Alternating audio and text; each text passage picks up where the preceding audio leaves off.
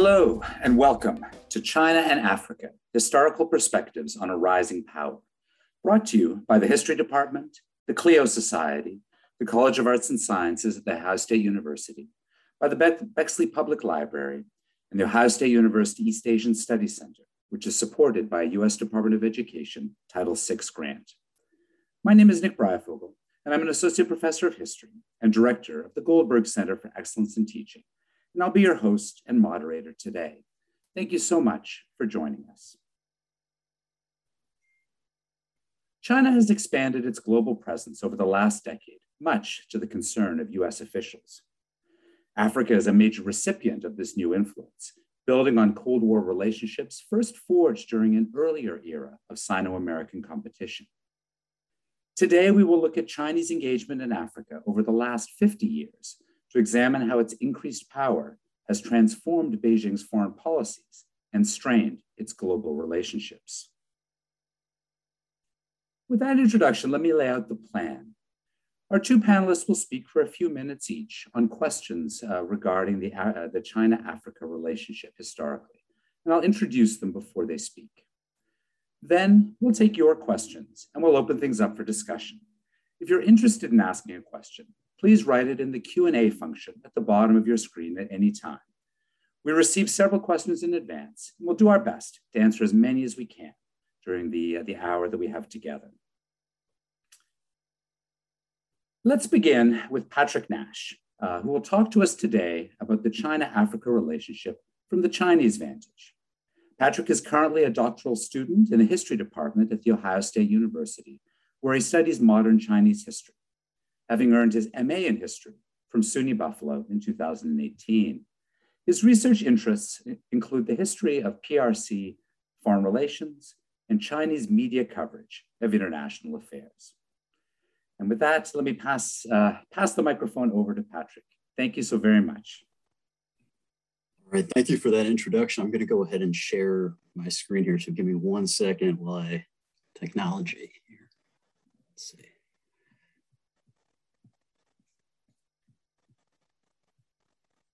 Okay.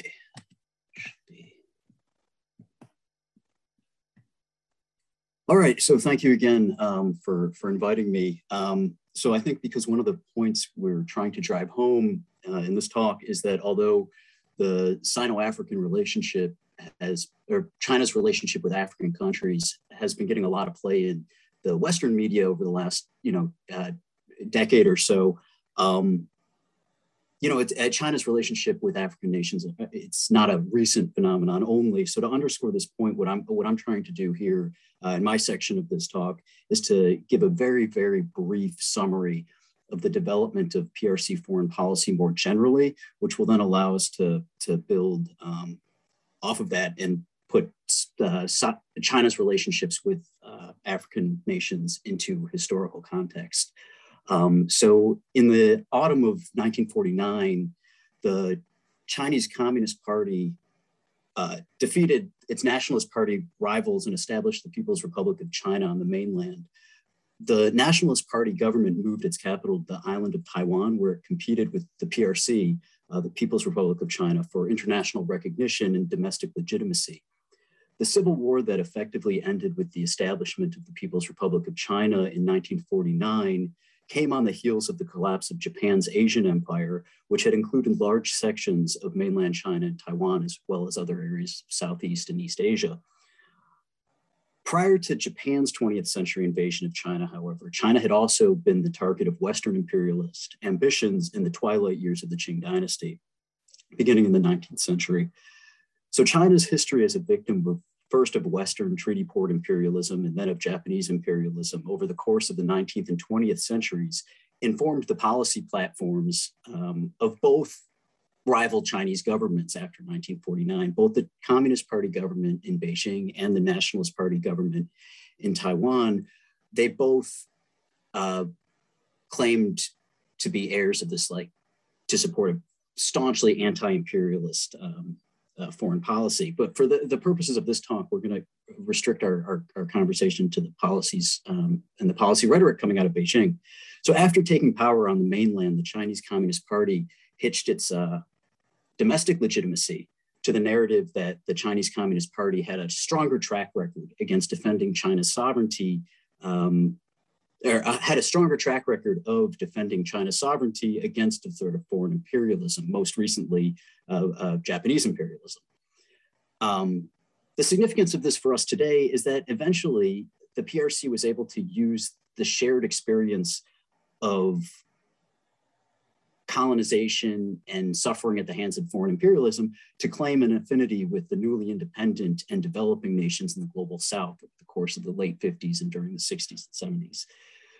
So, although anti imperialism remained a key rhetorical feature of PRC foreign policy from its inception through the 1970s and really into today, we can still see um, the Im impact of this anti imperialist uh, uh, legacy, um, it would be really oversimplifying things to suggest that the PRC's attitude and actual policies towards um, foreign policies and policies towards decolonizing nations uh, in general, or more specifically, was was static, right? Like most governments, um, specific policy decisions were contingent on domestic political priorities, economic conditions, inter-party conflicts, um, as well as the international environment so consequently, they changed over time. And, and, and, what was true in 1950 or 1952 wasn't necessarily true in 1963, right? That seems simple, but I feel like I should just say it.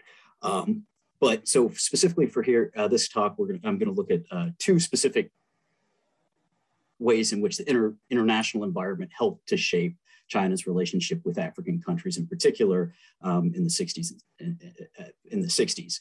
Um, but the two specific uh, conflicts that I'm going to talk about are really uh, their origins are before that. So first is the, the Cold War, and then the second the second um, conflict is the Sino-Soviet split.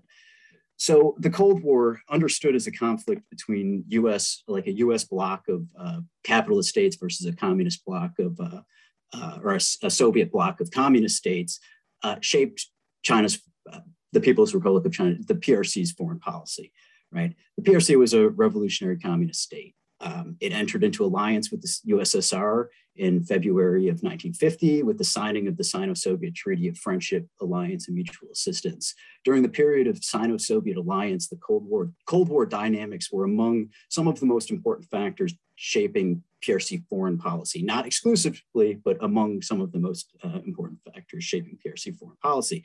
The PRC received a substantial amount of aid from the USSR uh, for industrial and military development, and they also cooperated on messaging. Uh, during the 50s, they especially cooperated on messaging surrounding world peace and anti-imperialism. This accelerated over the course of the Korean War when PRC forces engaged with uh, UN forces led by the United States on the peninsula. Because China's seat at the UN was still held by the Nationalist Party government in Taiwan, uh, the Soviet Union was portrayed in PRC domestic media as a sincere ally on the in, ally on the inside of an unfriendly organization, the United Nations. Um, this observation leads to one of the major ways in which the Cold War, as a conflict between the United States and the USSR, helped to shape foreign uh, PRC foreign policy decisions the PRC was engaged in a struggle for international recognition because the United States identified the communist government in Beijing as an ideological enemy. The United States did everything it could to refuse engaging with that government. Um, it, it refused to recognize the People's Republic of China and protected the rival Nationalist Party government in Taipei. This refusal of, uni- of the United States to recognize the Chinese government in Beijing um, and the exclusion of the PRC from China's seat on the Security Council are mentioned here only because these decisions affected how and where the PRC went to seek allies. The PRC had to look for ways to undermine what they viewed as a US dominated and later as a European dominated world order. In this way, the UN seat in the Security Council became increasingly symbolic of this search for influence. Beijing needed to win allies and isolate Taipei to increase the legitimacy of its government. So at the end of the 1950s, when the Sino-Soviet relationships began to sour and a myriad of new African nations began to emerge, the PRC's engagement on the African continent began to increase. This brings me to the second conflict I want to talk about that shaped PRC policy in Africa, and that's the Sino-Soviet split. So as mentioned, the PRC and USSR formed an alliance in 1950, um, and although the alliance seemed uh, natural based on political ideology, was not without tension. The PRC's path to communist revolution differed from that of the Soviet Union. And so, as relations between the two nations soured, the PRC positioned itself as being at the vanguard of an anti imperialist revolution internationally. It claimed that its agrarian, peasant based revolution and guerrilla warfare tactics were more applicable to the underdeveloped global South than was the USSR's experience. The PRC government reframed the USSR as a reactionary European imperialist power and positioned itself as at the head of a global revolutionary movement. The relationship between the P PRC and the Soviet Union uh, fractured in the 1960s, after which the PRC started competing more directly with the Soviet Union than it was with the United States, especially in the global South, where the PRC positioned itself as an inspiration and model for revolutionary anti-imperialist movements. Essentially, what happened after the Sino Soviet split was that each the PRC and the USSR offered different models of revolution um, and development to the newly independent African nations. While the USSR emphasized economic revolution, the PRC emphasized its anti imperialist revolutionary experience. And so the PRC's challenge to the USSR prompted both states to become more involved in the Third World Movement, and newly African nations became the centerpiece of PRC USSR competition for allies and influence. So, with that, I'm going to end my brief summary of, uh, of Chinese foreign policy more generally and throw it back to Professor Parrott, who will discuss in more detail how um, the PRC engaged with potential new allies on the uh, African continent. So I'm just going to stop sharing my screen here in a second and thank you. Thanks so much, Patrick. Um, that's great. Uh, we're going to pass, uh, as Patrick just said, we'll pass uh, pass the floor over now to Joe Parrott. Uh, and uh, uh, just as a kind of by way of just a brief introduction to him, our Joseph Parrott is assistant professor of U.S. foreign relations and transnational history at The Ohio State University. Uh, he's interested in the intersection of the Cold War, decolonization, and international policy. He's currently completing a book on the global solidarity movement supporting Portuguese African liberation movements in the 1960s and 1970s.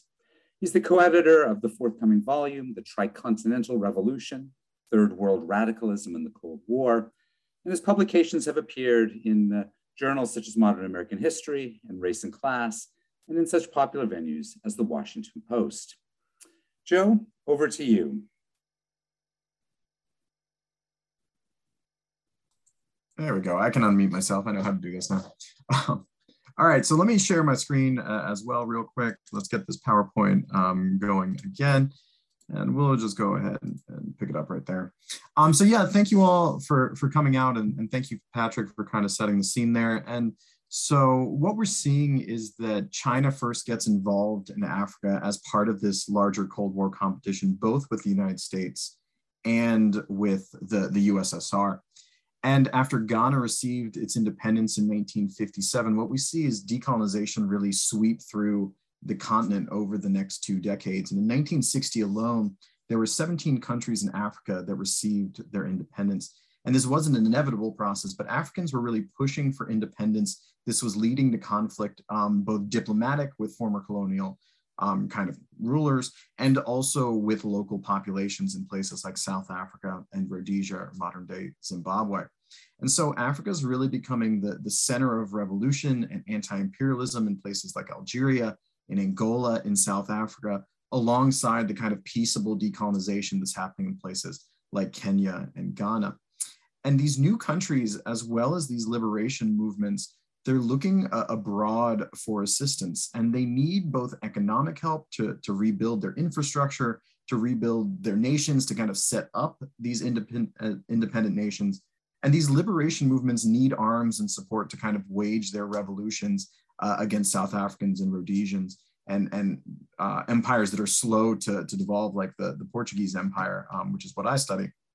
And in this context, China, because of the, the anti-imperial politics that Patrick was talking about, becomes this very natural partner for uh, a lot of these countries to engage with and to adopt because it's anti-imperial. It has this uh, history. China has this history of colonization.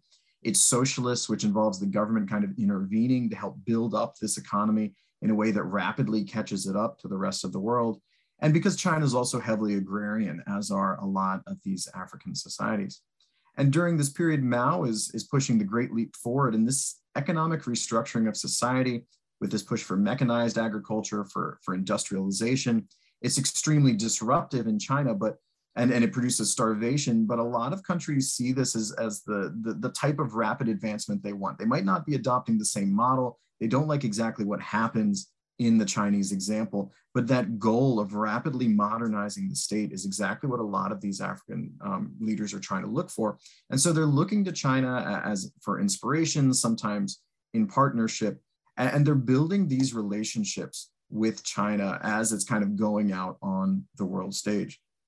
And a lot of the closeness with China comes not just because there are these overlapping interests, but because they speak the same language much more than the US or the USSR. But this wasn't inevitable necessarily. Both the US and the USSR are kind of um, original sources of appeal for a, a lot of these countries. The US is extremely wealthy, the USSR comparatively wealthy compared to China, of course, these African states. And these countries are competing with each other as well. But one of the problems is when these countries reach out to countries like the United States to ask for aid in developing their infrastructure, which is extremely important to these countries. One of the things you have to remember is that these countries are looking to really break away from you know these traditional European ties, and these European ties are are really really problematic. Infrastructural ties, um, like communication, like shipping, these are all pointed towards the former empires, towards the United Kingdom, towards France, and these countries are trying to create new and independent economic and national identities away from these places. And this is actually still a problem today. I mean, it's easier to make a phone call, or it was easier to make a phone call for a long time from Nigeria to the UK than across the, you know, the 10 hour drive to, to Ghana. Um, it's still actually easier to import things from Japan to Nigeria than it is to import things from Senegal to Nigeria, just because of the way the kind of shipping is set up along some of these old kind of colonial routes that continue to inform the international economy. And so what we see here is a lot of these countries are trying to have big infrastructural projects to kind of break away with these traditions of empire and kind of create these new um, post-colonial relationships. And they're looking to the United States and the USSR for support and, and funding these big projects and providing expertise. But the problem is, especially when the US, which is of course the world's wealthiest nation, the source of a lot of aid, when it's looking at these projects, it's looking mostly at kind of economic feasibility, usefulness, the efficiency of the projects. Um, and it's often focused on kind of limiting spending to the most um, specific things or to the most kind of worthwhile projects. And it does back a few major ones. The Volta Dam project in Ghana is one example, but it's rejecting a lot of these others that individual countries and groups of countries are offering because it's missing one, the psychological value of breaking with empire, but it's also downplaying a lot of these regional links. And the United States during this period doesn't actually have an interest in severing ties between its European allies and its former colonies. In fact, the United States repeatedly says in the 1960s and 1970s that it thinks, you know, continued European tutelage will help kind of these economies develop in responsible ways. Um, and so this seems very um, condescending, uh, for one thing, from the African perspective, but also it misses the point of trying to break away from these empires and create their own independent economic and national identities. And so in this context, because the United States is being very careful about what it funds, because the USSR is, is kind of focused on other regions of the world and doesn't have the same kind of um, wealth that the United States does to invest in these economies, Chinese aid becomes extremely attractive because these kind of two, you know, big players on the international stage aren't really interested in investing at the level that a lot of African leaders want. And so what we get is China becoming the, this kind of one that not only do they see the world in similar ways to a lot of these African leaders, but they're willing to get involved and fund these kind of big infrastructural projects that challenge these colonial ties. And the number one example of this is the Tazara or Tanzam Railway, that links the landlocked copper rich region of Zambia to ports in neighboring Tanzania. And what this allowed Zambia to, to do was avoid depending on rail links through Portuguese Angola and through Rhodesia, which were both hostile um, to some of these independent nations and could occasionally kind of turn the screws on Zambia whenever it tried to speak out against empire and speak out against white minority rule in these regions. And the US had rejected the Tazara Railway because of the cost, because they predicted small freight loads. And the United States instead said uh, we'd invest in a road. You know, the United States would invest in a road.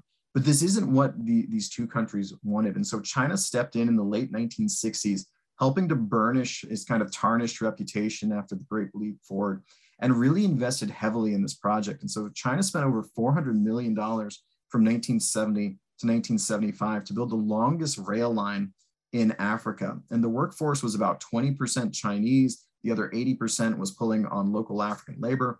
And the Chinese lived alongside these local workers in similar conditions as part of this kind of sign of anti imperial solidarity, right? We're in this together. We're using Chinese expertise. A lot of these workers are a little bit you know, better trained in, in heavy industry and building railroads and things like this, but we're all living together in kind of the same pursuit here. And there were problems with this. Uh, it was a one track line, as you can kind of see in, in this image. There were a lot of breakdowns, but this became this really key trade route during the apartheid era that allowed Zambia a little bit more freedom of action when it's completely surrounded until 1976. And then again, well into the 1980s by hostile states like the Portuguese colonies, Rhodesia, and South Africa. And this really kind of explained this model uh, of Chinese aid during this period. Not only was it collaborative and cooperative, but it involved building this big project and then handing it over to the African government. So the Chinese were essentially fully funding this or funding a large portion of this and then fully handing it over so these governments could profit from the creation and running of this railroad. And this was by far the biggest example of a Chinese project during this period and it's become kind of famous in the region. But China actually spent more on aid in the first half of the 1970s than the USSR. So it was actually funding a number of smaller projects, with this one being the kind of key one that everybody looked at. And from 1970 to 76, China was spending $1 billion on aid in 28 countries versus just 1 billion from the USSR um, in 20 countries. So China was a real large actor here. The United States is still spending a little bit more, spread out through a lot more countries, but China's having a real impact during this period. And the reality is this is costly to, to China, right? Um, China has its own kind of um, reconstruction that's going on in its state. But Mao said that this was really important for the kind of Chinese self image and for this larger anti imperial project. And he supposedly told Tanzanian officials that China would build the rail for them rather than needed projects in its own country, because this was a sign of friendship. This was a sign of China kind of taking this leadership role and committing itself to Africa. And this did pay real political dividends for China. Among other things, in 1971, the, the PRC was voted in as the kind of China representative at the United Nations. They, they gained the security seat that had been preserved for Taiwan for decades. And they did this largely with the support uh, of African nations and um, that they had helped kind of fund through this period. So this was a real political coup for China. At the same time, it's kind of going out there and offering this economic aid. Um, but of course, there were problems, right? And this limited funds was a key thing. And as China started achieving some of its policy goals, getting voted into the UN, among other things, when the United States finally recognized China, when it started kind of feeling its way out into the world as this world power, you actually saw a shift in the way that relationships existed between the US and China. All of a sudden, this kind of African diplomacy, these sacrifices to, to kind of win over African nations weren't quite as important because China had a little bit more independence, had a little bit more of its own power that it could work with on the international stage. And so you see China kind of drifting away from Africa in the 1970s and the 1980s um, as it's kind of being able to operate on, on its own, right? And, and start kind of investing more in its economy and kind of gaining power as a kind of big superpower on its own level. But one of the things we see here is there's always this kind of ongoing relationship with China. And we'll get to this image that's up here in a minute, but this begin China begins kind of going back to Africa in the, the 1990s, but it's now doing so as this real economic power, as this emerging superpower. And one of the reasons we get China interested in Africa is not only because now it can kind of move its weight around a little bit more, but because after Tiananmen Square, especially, China found some of its connections, newly formed connections to the West, really strained over this issues of human rights. And so, as it's try, uh, trying to kind of remake itself on the international stage, it once again looks to Africa and adopts some of these kind of anti imperial politics that had quieted down just a little bit in the 1980s. And so what relationships with Africa offered it to do was, was a chance to push back against, quote, the unjust and inequitable world order that, that China was saying kind of affected both Africans and China. And so we're going to create bonds that really address the interests and the needs of Chinese and Africans. We're going to create economic benefits and alliances that, that will help both countries out. And we're not going to get bogged down in some of these, these extra concerns that, that the international community has, like human rights. So we're finding ways to build alliances that, that mutually benefit these countries without getting bogged down in human rights, without getting bogged down in the kind of rising concern about the environment and pollution and things like this. And so this change in emphasis in the 90s also goes to, to what these relationships actually look like, because this emphasis on mutual benefit really changes that model that existed in the 1970s. And China's now prioritizing, among other things, the opening of new markets that it can then sell and, and kind of buy goods from, but also this extraction uh, of natural resources from the African continent to help fuel the rising industrial base that exists in China in the 1990s and going into the 2000s. And so there are nods to African concerns. There's promoting of small industry. There's a, there's a little bit about creating local jobs, but a lot of these benefits increasingly are, are kind of flowing towards China. And we see a different change to what that investment looks like too. There's a lot more mix of China getting more and more involved in these projects, not building them and handing them over like they did before. And we also see a little bit more of long-term investment and long-term involvement by China. And this change occurred as China said that African states had not properly managed some of these older projects. The Tazara Railway is kind of famously difficult to ride on now. There are a lot of disruptions. You can't always rely on getting one place to the next according to the schedule. And China used this as an example to say, hey, you know, China needs to have a, a more active hand. Um, our country knows what it's doing. It knows how to build infrastructure. And so, so we're not just going to hand this over. We're going to stick around a little bit longer.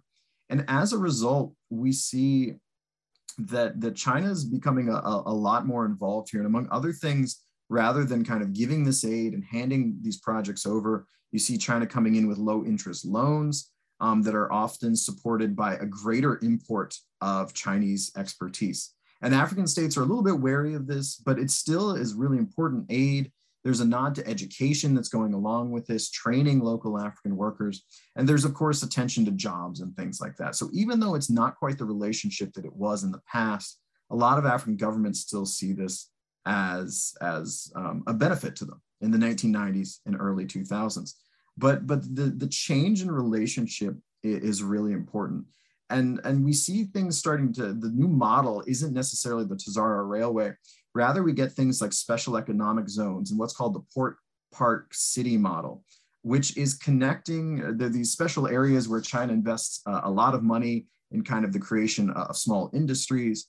These industries often have relationships to nearby cities where they both get kind of um, their labor from, creation of small rail networks that bring in the labor.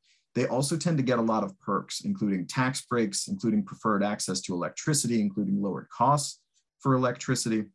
And then the final part of this is connecting it to a port. So this is a very kind of expert export oriented economic model that China's using. It's kind of copying from its own system, but it's making sure that that it's creating in these African states. And not, not a ton, there are a couple, but if you can actually look at this map here, you see Addis Ababa to Djibouti has a kind of connection here, right?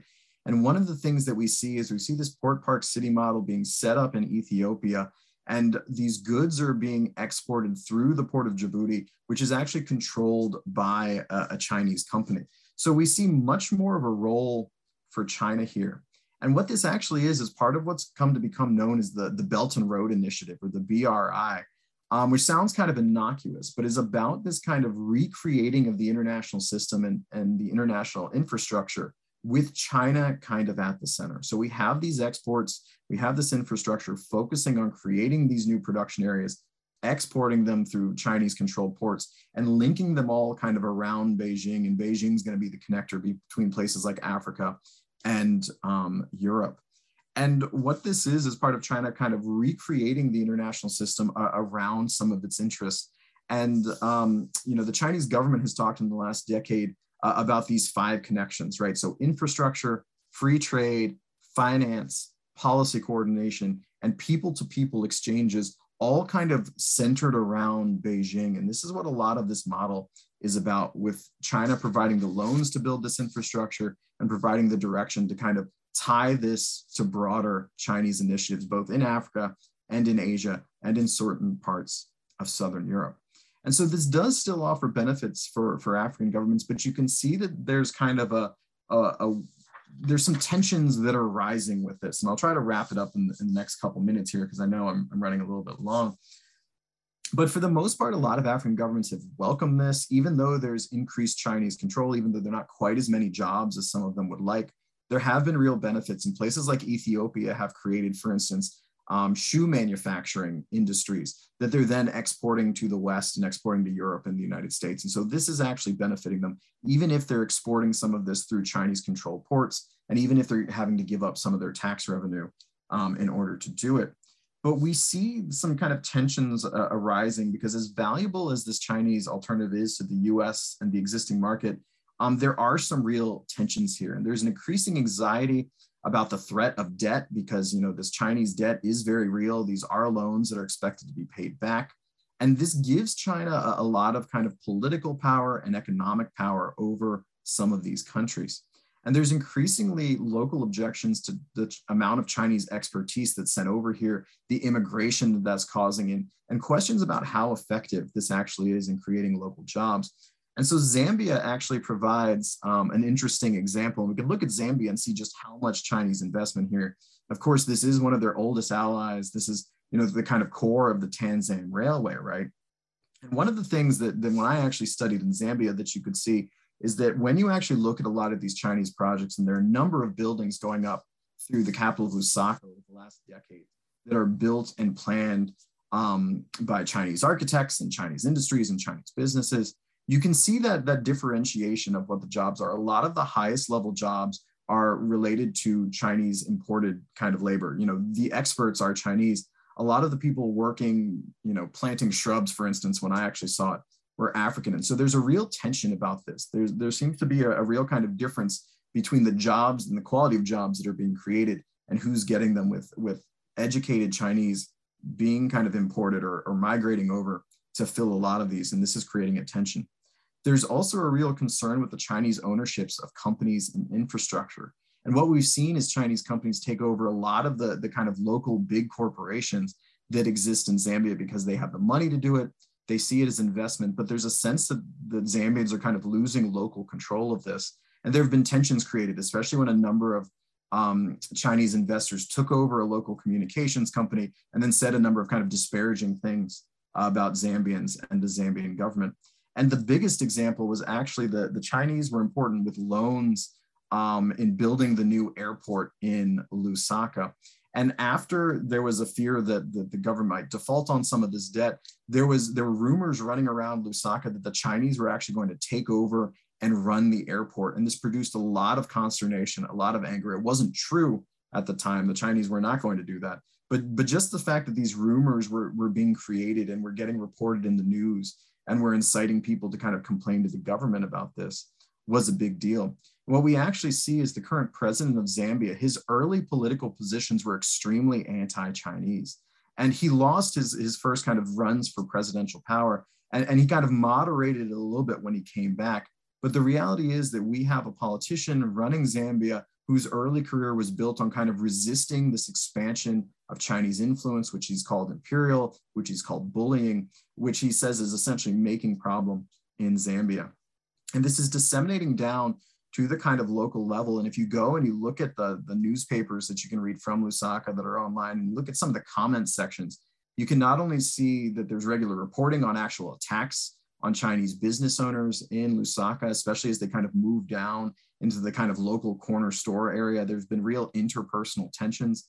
But you also see a lot of commentary recently when we were talking about the pandemic um, about what was popularly called in Zambia the Wuhan flu, because there is this kind of anti-Chinese sentiment going around. And so that, that anti-Chinese description of the, the coronavirus pandemic was called the Wuhan flu there because of the real tensions that exist. And so one of the things that we're seeing is despite the fact they have this long alliance on being anti-imperial, on China kind of investing in Zambia, to help them break their ties with their former kind of colonial rulers in the United Kingdom, break their ties even with dependence on the United States. We're seeing this real anti imperial politics developing in certain areas of Africa because it seems like China has essentially come in and kind of replaced these former colonial masters and are, and are doing similar things even if they're they're having better rhetoric or even if they're they're doing a better job on the political stage at kind of playing this off as mutual cooperation but you, you see this real disconnect between what china traditionally did what they still say they're doing and trying to reform the international system and the reception that it's having in certain places of the african continent. So with that i'll go ahead and wrap up and i think patrick and i will be happy to, to answer any questions you might have. Marvelous. Thanks so much, Joe. Uh, and we've had a, a, bunch of questions come in. Um, if you would like to, uh, if you have anything you'd like to ask, uh, Patrick and Joe, please uh, feel free to type it into uh, into the Q and A, and we'll we'll work our way through uh, through the questions we get. Um, I guess the, the first question that I'll send to send Patrick's way, just to start. This is sort of a question, I guess, about a broader kind of Chinese Chinese foreign policy in this regard, um, which is, uh, you know, are other continents, other countries, uh, other parts of the planet receiving similar type of attention to what we're seeing in the in the African case?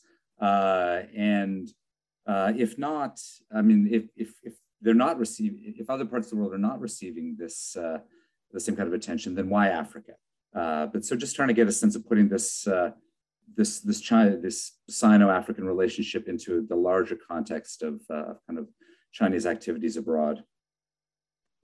Great, thanks. That's a, actually that's a great question. So, I mean, when I read contemporary, um, like the rhetoric coming out of Beijing, either you know uh, Xi Jinping's speeches or or um, state media, I mean, there does seem to be an maybe the other region so there are other regions. So it's a, lot of times um, i'm thinking about xi jinping's like speech to the un right? And he referred to over and over developing countries. Um, it's a it's a kind of like global south africa africa the african continent a lot of african countries fit into this larger like global south um, larger global south push right? Like we have a, a we're not going to impose our values on you the way that America will. We respect all different kinds of governments. And so some of the developing countries, some of the areas of the global south that maybe haven't chosen to go a democratic route, China pushes with them too. The Middle East is, is hot right now in Chinese media um, because of Afghanistan. Um, uh, but Africa does seem to have, so when I watch the news, Africa seems to, there seems to be so it might be actually bias on my part because I'm interested in it too. But it seems like they spend more time covering Africa than they do Latin America. Um, but you know, regionally, there's a lot of in Asia, like so. I I see coverage of Asian issues, uh, like broader East Asian, Southeast Asian uh, issues, the Middle East and Africa as like some of the core. But but it seems like the rhetoric is often developing countries, um, if that makes sense. I'm not sure if I answered your question or if I successfully avoided it um, answering your question, but yeah, I don't know if uh, Professor Parrott has anything to add there. Yeah, I'll, I'll jump in. Um, and here, let me share the screen again. Can you see that? So, I mean, if we're looking at the Belt and Road Initiative, right, there is a lot going on in Africa, but you can also see there's a lot of development going down South Asia, right? So I think this is a real global push. There, there's some attempts over here, if you can see my cursor, to, to go into the Middle East as well. I mean, I, I think a lot of what what China's trying to do is, um, you know, touch on these areas, the developing world, the global South, as Patrick has said, um, that that have been kind of ignored within some of this, and kind of fill in some of those gaps, right? And I think one of the big reasons why Africa is, is kind of featured is be, for two reasons. One, I think when you move into Southeast Asia and you're dealing with that East Asian area, there's a lot of tensions with China that exist. And so I think there are fewer opportunities. Um, but number two, I, I, think Africa doesn't have that same kind of regional power that kind of fills that role, right? Latin America has not only the United States, but Brazil is a big actor. Um, Argentina has its moments, right, where, where they're all kind of saying, hey, you know, we need kind of regional leadership. But South Africa is probably the closest thing that sub-Saharan Africa has, and it's a relatively weak state that, that still hasn't quite gotten its own house in order. And so China, I think, sees Africa as an opportunity to kind of develop this Belt and Road Initiative with slower pushback than, say, exists in parts of Southeast Asia, especially where there's kind of a traditional kind of frustration or concern or, or you know um, whatever with that kind of larger Chinese influence, um, if that makes sense. But yeah, I mean the Belt and Road Initiative is global, right? And Africa is just kind of a featured aspect of it.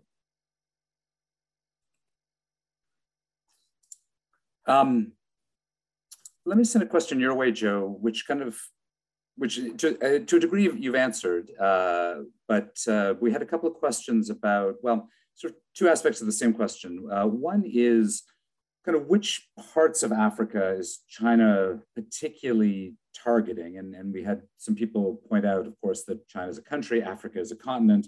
So it's a bit of a bit of a, uh, an imbalanced juxtaposition that we have even in the title here. But which parts of Africa is, China specifically targeting? And and kind of on top of that, why then uh, is you know, we've talked about that there is some U.S. concern about these activities. Why is there U.S. concern? Is it is it uh, is the concern focused particularly on the parts of Africa that China is interested in, or is it more a kind of concern about China Chinese expansion uh, of influence broadly? Yeah, so to some extent, from from what I understand it, and and I'm a little bit, you know, the the present stuff. I'm a historian, so the present stuff's a little bit more sketchy for me. Um, but but there seem to be different parts uh, of Africa where um, China is getting involved. Ethiopia ha- has been a very large one. Um, parts of West Africa, uh, the Congo as well, and then that area kind of right around Zambia. And and two of the things that they've been looking for is one, I, I think there has been this this focus on resource extraction. I mean, China's moving in to some of these high tech industries, which involves access to kind of rare earth minerals and a lot of that happens in places like Zambia and the Congo. So there has been investment, very kind of pointed investment in these regions to, to try to get those resources out and going towards Chinese factories. The other opportunity has been places like Ethiopia, which has a you know relatively educated population that can be turned to kind of light industry and has some support for that. So there's been investment there where they've been able to find willing partners to kind of set up these models uh, of what light industry looks like and what the kind of alternative state-based interventionist kind of model that, that China's selling to some of these countries could look like. And they're very much kind of set up as these model um, kind of investment opportunities. And I think those are the two big things that we're seeing extraction and then that kind of model small industry thing that helps China um, kind of outsource some of the stuff as it moves um, somewhat uh, towards towards more high end um, production. Uh, the thing that I would say about the United States is I think more than just a, a specific region, it's it's about this kind of larger global Chinese push because China, among other things, is clearly trying to set up an alternative to what is the kind of American European dominated international system. And it's doing so not only with these increased loans, but, but these new infrastructural paths and also things like a potential alternative to the World Bank, right, which is still very much controlled by the US. There's been some flirtation with China and Brazil and Russia about setting up their kind of own alternative to the World Bank, sometimes called the BRIC Bank. Um, but so I think that's really more what the United States is concerned about. It's not any one particular country being kind of peeled off, because honestly, the United States is sees Africa. It doesn't often see the individual crises or the individual plights of these nations, at least not as a kind of national discussion point. But I think it's more about this kind of bold push that China's been making in the last 20 years or so to really expand its presence in some of these areas where it's traditionally had a kind of lesser presence or had, had, had kind of lost interest after the 1970s. Um, great. Uh, Patrick, uh, a couple of, well, a, a, broad question and a, and, a, and, a, and a more focused question um, that I think are related. One, uh, one of the people in the audience has asked, how do we characterize or how should we characterize uh, the interaction between kind of China and different African nations. Obviously, part of it comes out of, a, of, a, of an anti-colonial, anti-imperial kind of background or rhetoric, but is it in fact today some new kind of colonialism, new type of imperialism, some neo-imperialism? I'm not sure what word we'd want to choose, but um, you know, is it a variant of this? Is it just simply uh, uh, uh, a, kind of consequence of, uh, of the capitalist system? Is it just a kind of capitalist type of uh, a relationship? Um, and kind of related to that, a, a sort of a more focused question. Uh, one people in the audience asks that it's there. It's um, his understanding that uh, that China strongly encourages African nations receiving aid to make Chinese required language in secondary schools. Uh, and is this true? That's kind of part of part of the process of uh, of, uh, of the relationship uh, in, in this new structure? I'll answer the second question first because um, it's easier for me to answer. I don't know if I don't know if that is true or not. I know that overall the PRC is uh, China is pushing uh, for Chinese language study abroad, just generally. Um, you know, uh, through through partnerships or institutions like the Confucius Institute, like promotion of Chinese uh, language and, and, and, and, culture is, is, a, um, is part of uh, uh, China's current, like uh, maybe soft power or uh, attitude, uh, or part of it's like global posture right now, or outward facing posture right now. It's it's it's it's and and inward. I mean, it's big on promotion promoting uh, uh, Chinese uh, language and literature uh, culture uh, nationally too. Um, but I don't know if they're pushing for to become a requirement or not in, in African schools receiving aid.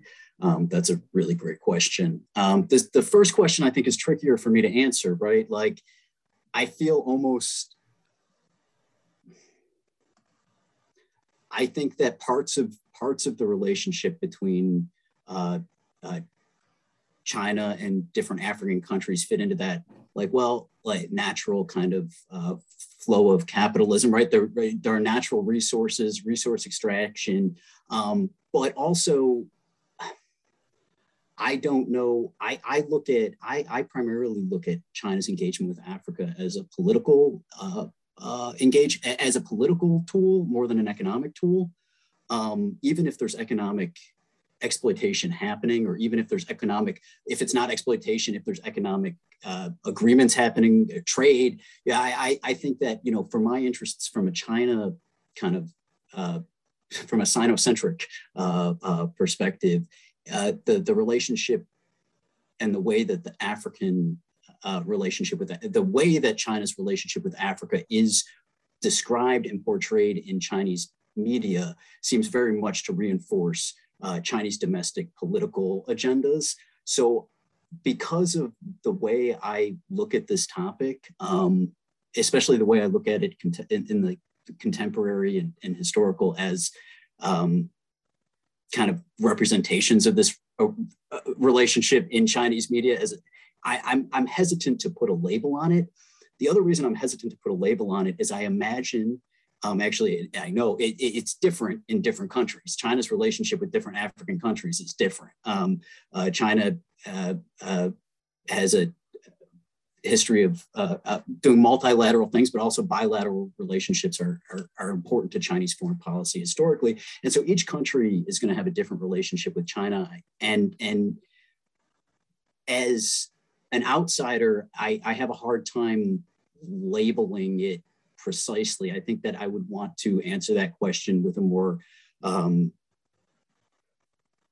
I would want to have a better understanding of what the independent, what the different uh, African countries, um, how they consider this relationship, right? I think that in order, for, and, and, for that, I would actually pass it back again to, to, to Professor Parrott, because he probably has a better idea of what's actually going on on the uh, African continent as far as public opinion goes um, than I do. Let me actually. Yeah, so I mean, uh, just. To, oh. You know, hold on, hold on Let me just ask, okay. actually, because this this relates to another question that was that was posed, and and so it's going to expand based on on the question that Patrick threw your way. But um, we, we, had a question come in that uh, that asks, and I'll, I'll, read it in full because I, I, think that'll kind of builds off of what Patrick was just saying. Um, what do you see uh, as uh, what do you see as the role regime type in the African state's relationship with China? Western media often uses terms like, and I quote here, rogue donor or quote, propping up dictators uh, to describe Chinese engagement with Africa. Is this true? What is the role of African agency in this relationship and what makes for an African willing partner? So if I can throw that on top of, uh, of the question. Yeah, so, so I'll, I'll say two things and, and kind of lead into that. So um, one, I, I think Patrick is right about that political relationship. There's there's a lot of economic ties, and it's supposed to be no strings attached. This aid, but what we do see is there's a lot of political results for China that, that come through that. And I didn't have a chance to mention it, but the Taiwan example is an interesting one in the sense that there used to be a number of countries that recognized Taiwan in Africa, and that number has been dwindling, despite the fact there's no, you know, there's no force, there's no cajoled um, reasons for these countries not to recognize Taiwan, except China wants it that way. And I think we're down to only Eswatini um, being the, the lone um, rec- country that recognizes Taiwan. And that's directly a result of these relationships between China and Africa. But uh, in terms of the individual relationships, again, it's kind of country to country. And it's one of the reasons I focused in on Zambia. I have seen neo colonial and neo imperial thrown around in discussions within Zambia about Chinese about China's role there. Um, it's a little bit more pl- positive in in places like Ethiopia, where there is um, that kind of investment in small industry and that that part uh, the park port city model or the park city port model has has been kind of modeled there, right? Um, but at the same time, I think one of the reasons why you have these countries operating is because China is willing to invest fairly heavily and build strong relationships with countries with questionable um, you know democratic histories or, or with countries with kind of strongman leaders and while that's not a prerequisite china works just as well with democracies as it does with some of these strongmen types i think china going in and saying hey we're not concerned about human rights we're not concerned whether you're a democratic government we don't attach political strings in that sense to our aid has been really attractive to some of these countries, like Zimbabwe, for instance, which has had a really troubled relationship with the United States, but at various points has had a has a relatively good relationship with China. And the same thing's happening in Ethiopia, right? We're seeing Ethiopia crack down a lot on protest. We're seeing these real problematic developments within the country at large, and their critiques coming from the United States. China is pretty quiet on all this as long as it doesn't kind of interfere with the investments that they're making in those countries. And I think that's a real advantage to some African states, even, even the democratic ones who see the US as heavy handed on issues related to human rights, on issues related um, to pollution and, and, things like this as they as they try to kind of you know build their countries up and you know lead their countries they, they see the united states as hypocritical in a lot of ways and so china can be an attractive partner. And i mean if i can just quickly add on top of that this has been a consistent i mean this idea of like non-interference in in internal domestic affairs of other countries and like defense of national sovereignty uh, has been a fairly consistent, even as it's pushing its revolutionary paradigm during, you know, the, the Mao years. This non-interference in domestic affairs is really a, a, a, a foundational pillar of, of I think, uh, Chinese foreign policy rhetoric. And in the recent, as tensions go back up with uh, over the across the Taiwan Strait, which is a domestic issue for the PRC. They you know the way it's portrayed in Chinese press as a domestic issue. We see more and more, um, you know, when when China's talking about uh, when when when the PRC representative at the United Nations or when Xi Jinping is giving a speech about uh, China's international posture, a lot of it is, hey, we don't come in and tell you what needs to be done everyone has the right to self-determination, right? Like every go, the language they use is very much, yeah, everyone has the right to like determine their own political. We're not going to interfere. We just want to find mutually beneficial um, arrangements, right? Like that's that's that's the that's the the, the basically standard, or provide you with the aid and technology, especially during the COVID. Um, provide you with aid and technology that you're not able to get elsewhere. Um, we're doing this for. We're not doing this to to to inter. We're going to let you be you right? Um, this, and that's a, that's been a pretty I, that I think in my reading, and I'm uh, that's been a pretty consistent, um, and it serves both foreign affairs or uh, you know and domestic very much is, is relevant to domestic politics of, of China. And I, I, let me add one thing real just real quick on that. Patrick's absolutely right. That has been central, but there always have been those kind of decisions about how close we make the relationship based off some of these conditions. So in the 60s and 70s, China was allied with certain countries or certain groups over others, depending on whether they were allied with the Soviet Union, right? Same thing's true with Taiwan. So I think it's one of those things. The United States is concerned about democracy and human rights, and China's not. China's concerned about things that are more direct to its its competitions at that moment, right? The Soviet Union, that model of communism versus Maoism, and, and Taiwan. So there are things, but it's not human rights. It's not democracy on that stuff that the United States is concerned about. China's very hands off and says, you know, you kind of do what you want. We're going to work together no matter what, but they will sever relationships, for instance, if you supported the Soviet Union in the 1970s. I think we have time for one more question. Uh, and let me throw this one because uh, it's directed actually to, uh, to you, Joe. Um, it's, it's a question about how do you see China's engagement evolving uh, as uh, with, with Biden and the G7 countries uh, as they kind of flesh out their, their kind of future plans. Um, and, and the person writes that when they worked at the Carnegie Endowment for International Peace, many scholars speculated sort of two directions of development, either increased cooperation or further decoupling uh, from superpowers. What are your thoughts on, on kind of what the future holds in this regard? So, so Patrick can hopefully weigh in on that as well. I mean, the answer, mm-hmm. I don't quite know, right? You know, historians are not great prognosticators but but the reality is that I think it depends on a couple of issues. I think it depends one on on how well we can kind of uh, control that relationship and control some of the terms of debate, and and that's exactly what the Trans-Pacific Partnership was trying to do. Right, was was kind of trap China in a, in a kind of normative sphere that would force them to move in either more cooperative directions or completely break and, and isolate themselves. And so the the partial collapse of the TPP, or at least the United States not being involved, I think kind of hurt our attempts to cajole China into a more cooperative relationship.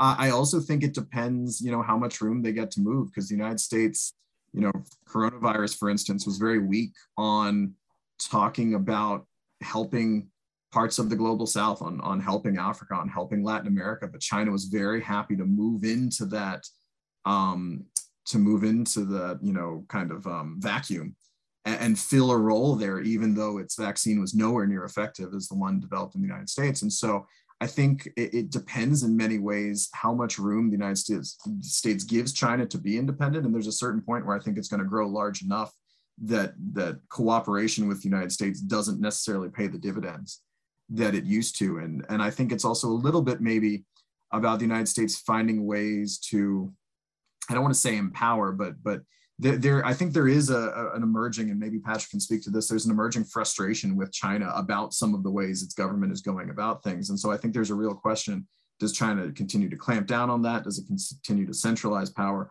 Or are there ways that we see things loosening a little bit again, like they did in the 1980s and to a certain extent the 1990s? And if that's the case, there might be opportunities for the United States to encourage cooperation, or for the Chinese, for that matter, to reach out. But but I think that's kind of where it depends. Does the United States kind of cede some of its leadership, and not just the United States, but Europe as well. They cede the leadership um, of the international community during these moments of crisis, and China takes hold of that. And does China continue to go in the direction it's been going with Xi Jinping for about the last decade? Patrick, do you have two sentences you want to finish up with to add to that? You know what? No, I, I'm I'm good with I'm good with what Professor Parrott said. I don't think I've got uh, too much more to add. Well, that is just perfect. Um, thank you. Amazingly, we have, uh, as always, sped through uh, the hour that we have together. Uh, thank you. Uh, thank you all so very much for joining us today. And my apologies for the questions we didn't quite get to. Uh, there's never quite enough time, I find, uh, in this life for all the things we'd like to talk about. But thank you so much for coming and for your very thoughtful questions. I'm really grateful to, um, to Joe Parrott and Patrick Nash for sharing their expertise and passion for history with us today. And please join me and giving them a very virtual round of applause uh, to say thank you for their time and expertise. Uh, I'd also like to thank the College of Arts and Sciences at Ohio State, especially Clara Davison, Jade Lack, and Maddie Kurma, uh, also the History Department, the Harvey Goldberg Center, the Clio Society, the Bexley Public Library, the East Asian Studies Center, uh, and the magazine Origins Current Events and Historical Perspective for their sponsorship of the event today. Uh, and once again, thank you, our audience, uh, for your excellent questions and your ongoing connection to Ohio State. Stay safe and healthy, uh, and we'll see you next time. Thank you.